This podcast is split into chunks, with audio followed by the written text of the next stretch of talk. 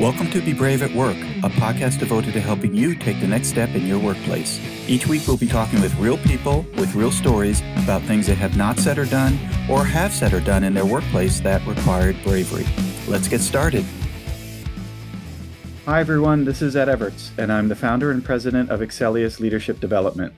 Welcome to Be Brave at Work, a podcast devoted to helping you take the next step in your workplace. I hope you'll listen to our past podcast conversations. And if you'd like to hear past episodes, go to bebraveatwork.com, subscribe to our podcasts, and learn some valuable lessons about bravery at work.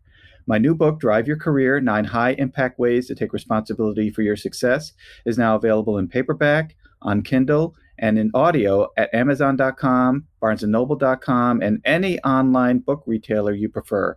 Check out Drive Your Career today. Our podcast today is sponsored by Cabot Risk Strategies. Based in Woburn, Massachusetts, Cabot Risk Strategies has created innovative and customized insurance strategies for individuals and families, businesses, nonprofits, commercial real estate, and public entities. Cabot's client base continues to expand both within the region and within the markets they serve. And if you are looking for customized insurance services and solutions, contact Cabot at 800 222 5963 or visit them for more information at cabotrisk.com. All you really need to know about our Be Brave at Work podcast guest today is that Luke Iorio is a dad, a spouse, an entrepreneur, a consciousness and mindfulness coach, podcaster, blogger, a wide angled observer, and enthusiastic participant in the game of life who likes exploring what's possible when we are aligned to who we truly are. Clients usually come to Luke because something no longer feels right. Their work isn't as enjoyable. They've put in the effort and sometimes a lot of effort, and the payoff doesn't seem to be there in the way of fulfillment or purpose or even joy. They're feeling something is off and that they aren't where they thought they'd ought to be. And we work together to disrupt that stuckness from what's causing it at a core level. Their soul and roles are no longer united or working together, and thus the journey back to freedom and joy begins. Luke previously served as president and CIO for the Institute for Professional Excellence in Coaching, otherwise known as IPEC, and is still a partner and board member. He had the unique and fortunate opportunity to work with influential people and organizations who were not satisfied with life and business as usual, and it gave Luke both a bird's eye view and first-hand experience into a laboratory of transformation that few people have had. Those insights and experiences now inform his coaching, the occasional retreats he facilitates, and the podcasting that he has done on his podcast called On This Walk. Welcome, Luke. Ed, thanks for having me here. Luke, if you could tell us a little bit more, I think our listeners would love to hear what you're currently doing today and some of the work that you're doing to interact in the marketplace. Sure. I think that you know the number one thing that that I'm focused on right now is actually the podcast that you mentioned on this walk. I've had a very interesting journey over the course of the last six or seven years of going from being a CEO to being burnt out to going on a very deep and personal journey to to create some new alignment in my in my life, and my work. And so I decided to start putting that out, sharing those stories, sharing that journey. Many of the guides and teachers I had the honor of working with, a lot of the relationships I've built over that period of time are all shared openly, very openly, vulnerably on that podcast. Uh, so they can find it as, as on this walk. Beyond that, I do maintain private coaching practice, do a little bit of one on one work. I run a couple of uh, circles. Right now, I'm actually running a men's circle, uh, specifically uh, helping men kind of rediscover what their path back to fulfillment looks like. Uh, and I've run that both for men as well as for others as well. And then I do some advising and I do some strategizing and I do, you know, I do a bunch of other things as well. Uh, but that's the that's kind of the core of the work.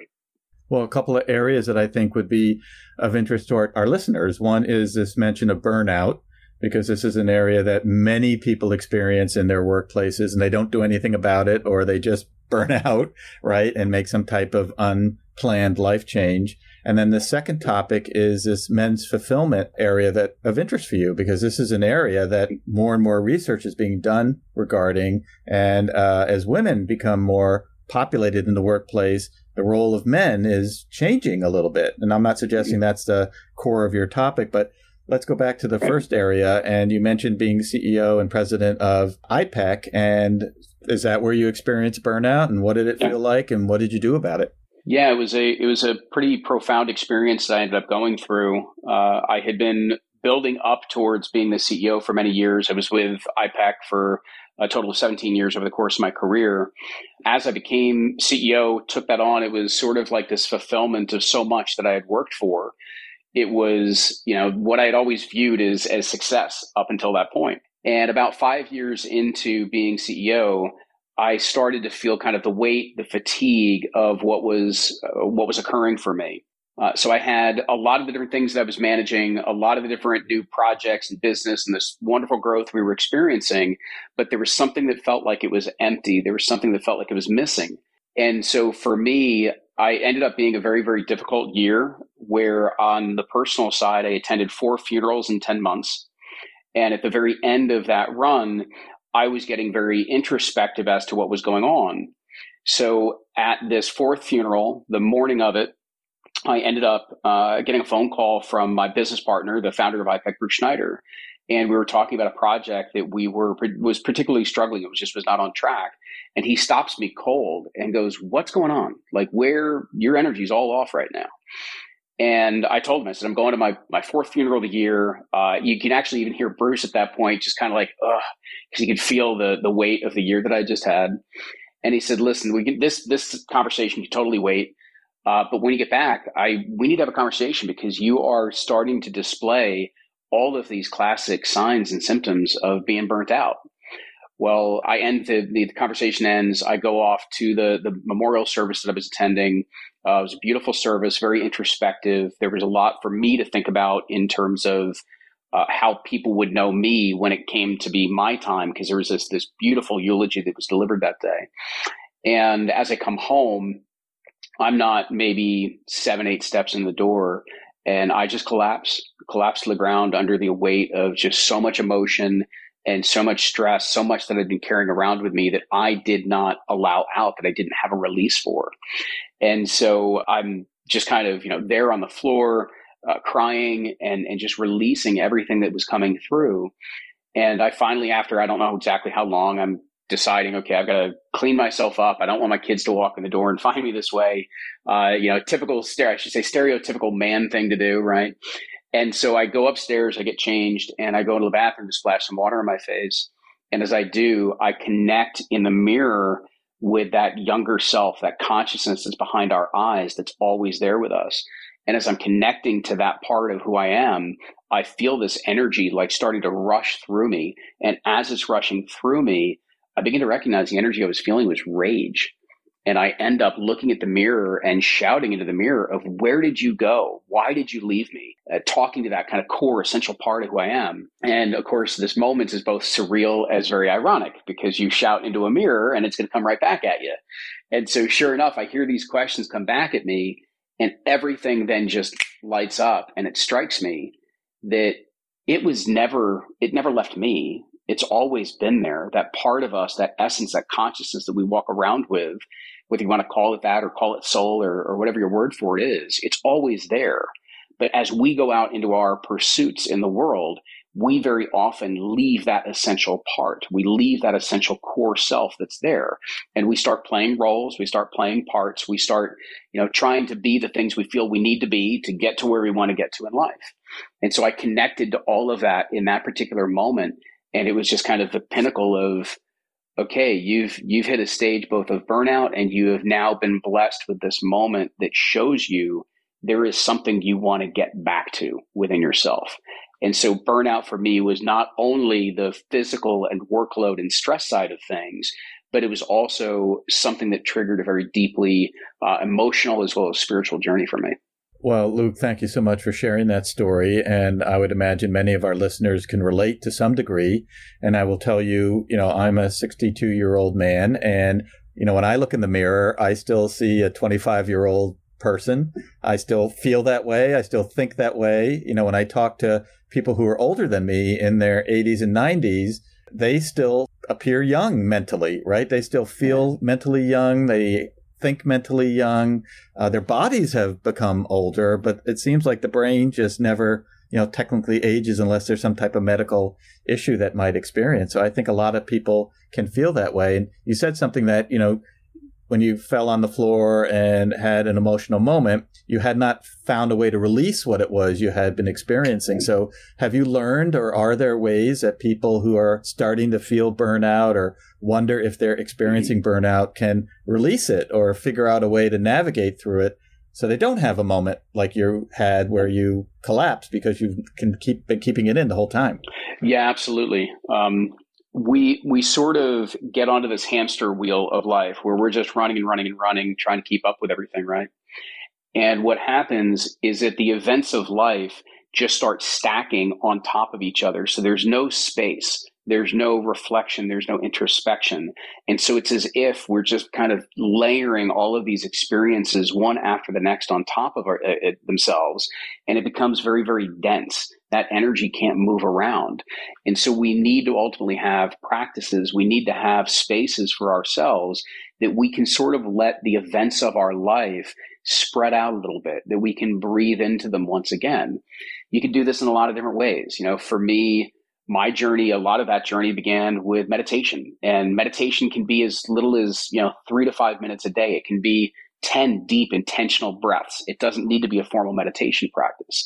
Uh, but when we have a practice like that on a daily basis, these are little moments that we're connecting and dropping back in and slowing things down so that we can kind of return to center and begin to make sense of what's unfolding. And then we can develop practices that go further than that on weekly and monthly type of basis, even annual basis, where I've used journaling for many, many years. It's a way of being able to get those experiences out of me to be able to see them in a different light.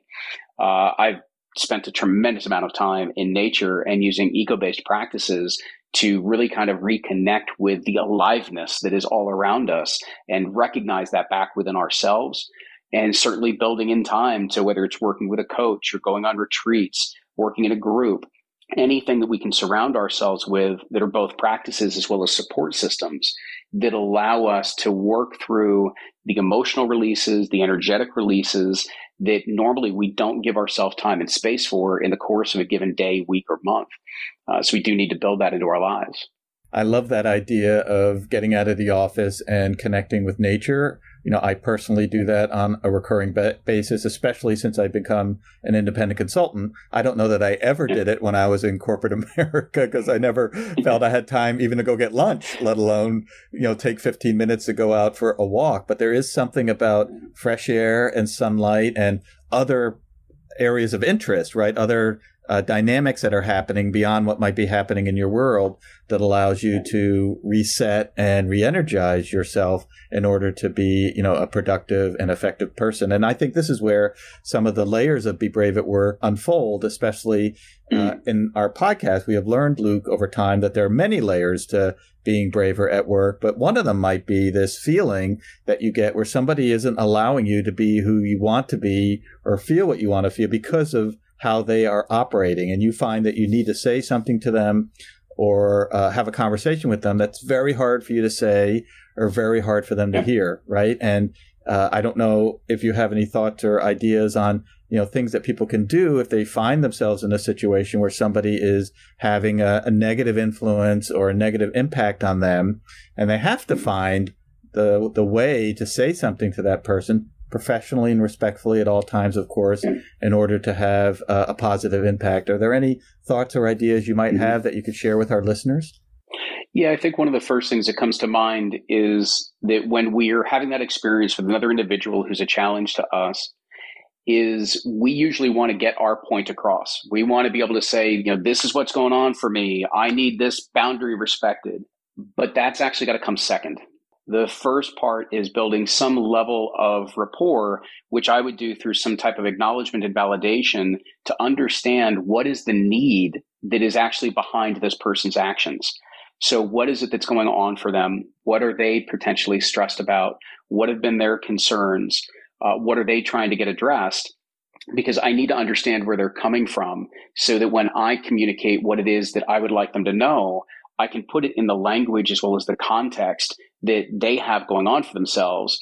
Otherwise, it's usually two people just talking at each other and nobody hearing. And so, if we want to get our message heard and across, we actually have to kind of do that with the other person first. and then be able to insert our message, uh, like I said, based on where they're coming from. Well, I love that perspective, Luke. And oftentimes on the podcast, we refer to Stephen Covey's habits of highly effective people. Mm-hmm. And habit number five is slightly what you're referencing, which is seek first to understand and then be understood, right? And in corporate America, of course, we do what you said earlier. We go in, this is what I'm feeling, this is what I'm thinking. It's all about me. And the person yeah. who's doing the behavior that's driving you crazy, you don't even talk about, right? Just other than I need you to stop it. And the the first thing that you should do through having also a great relationship is to mm-hmm. ensure that you understand where they're coming from and why they're operating the way they're operating, which may either be purposeful which you then would learn because you're asking about it, or a blind spot. They didn't realize that that's what they were doing, and they appreciate the fact that you came and shared this with them. But you first have to understand where they are coming from and why they're coming from where they're coming from before you start sharing the impact and uh, influence that that's having on other people. If, if you think of it in these terms, people like to be seen, right? They like to be seen for who it is that they are, just like we want to be seen for who it is that we are. And so if you actually even add to that idea of understanding them first, see them. Who are they? Where are they coming from? What might be going on for them?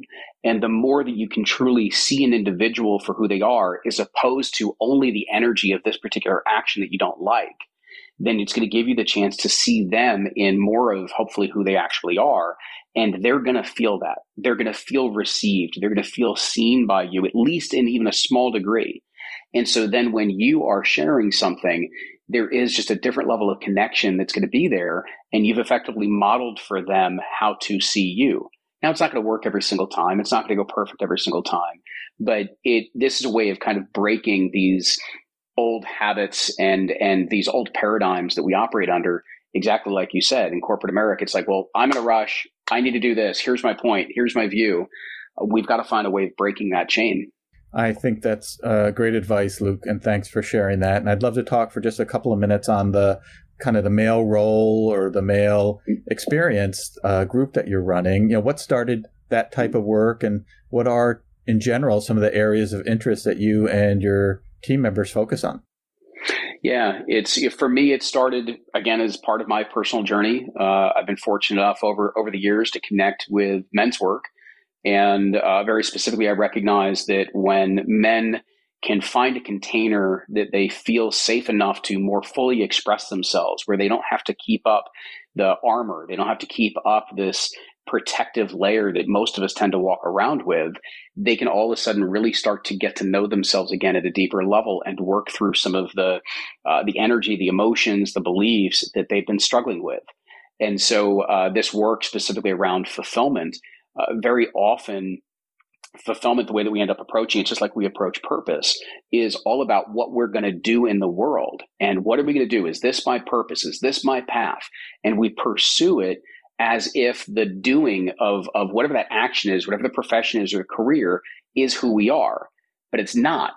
That's actually something that carries who it is that we are. It's the vehicle. It's the expression of who we actually are. So a lot of our work in terms of finding that fulfillment begins first and foremost with really getting to know yourself again.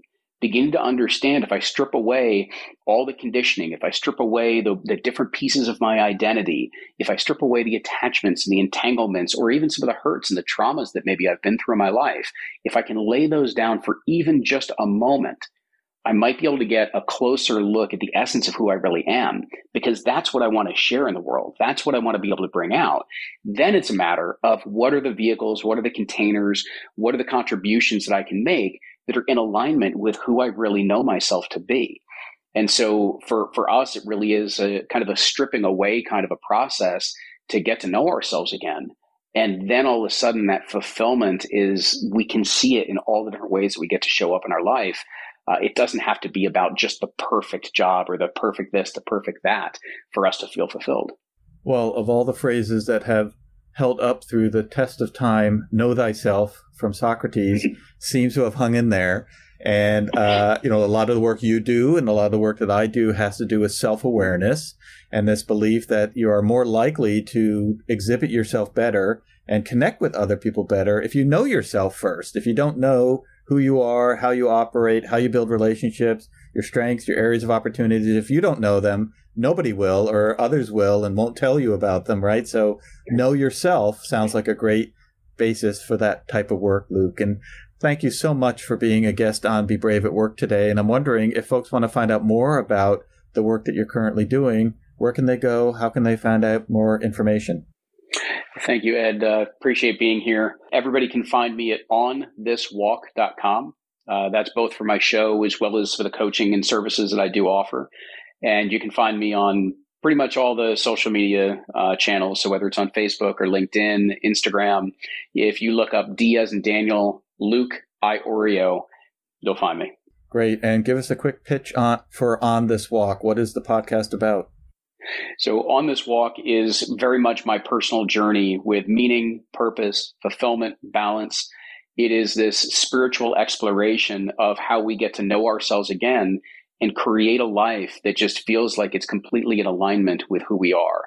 And so a lot of the conversations that get shared, they're with some of the, the, the, guides, the teachers I've worked with. They're with a lot of individuals that I've had the, the honor of getting to know and walk with on this path as we have all gone on this path together. Uh, and then I'm bringing in other individuals that I keep getting connected to through some some wonderful network uh, that are coming in to share these really deep conversations that have been pivotal in them feeling like they have found themselves again and created a life, created work around them that really is representative of who they are uh, and not just a vehicle that they happen to have chosen. Fantastic, Luke. Well, thank you again for being a guest on our podcast today. Thank you, Ed.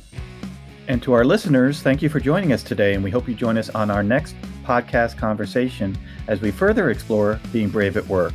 We also remind you to subscribe to our podcast at bebraveatwork.com and or download and listen to our podcast on multiple online platforms. We are everywhere. Our podcast today was sponsored by Cabot Risk Strategies, whom you can reach at 800 222 5963 or visit them for more information at cabotrisk.com.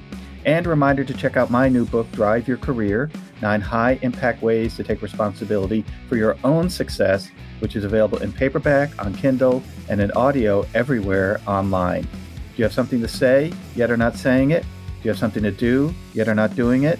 Now is the time to be brave at work. Have a great week.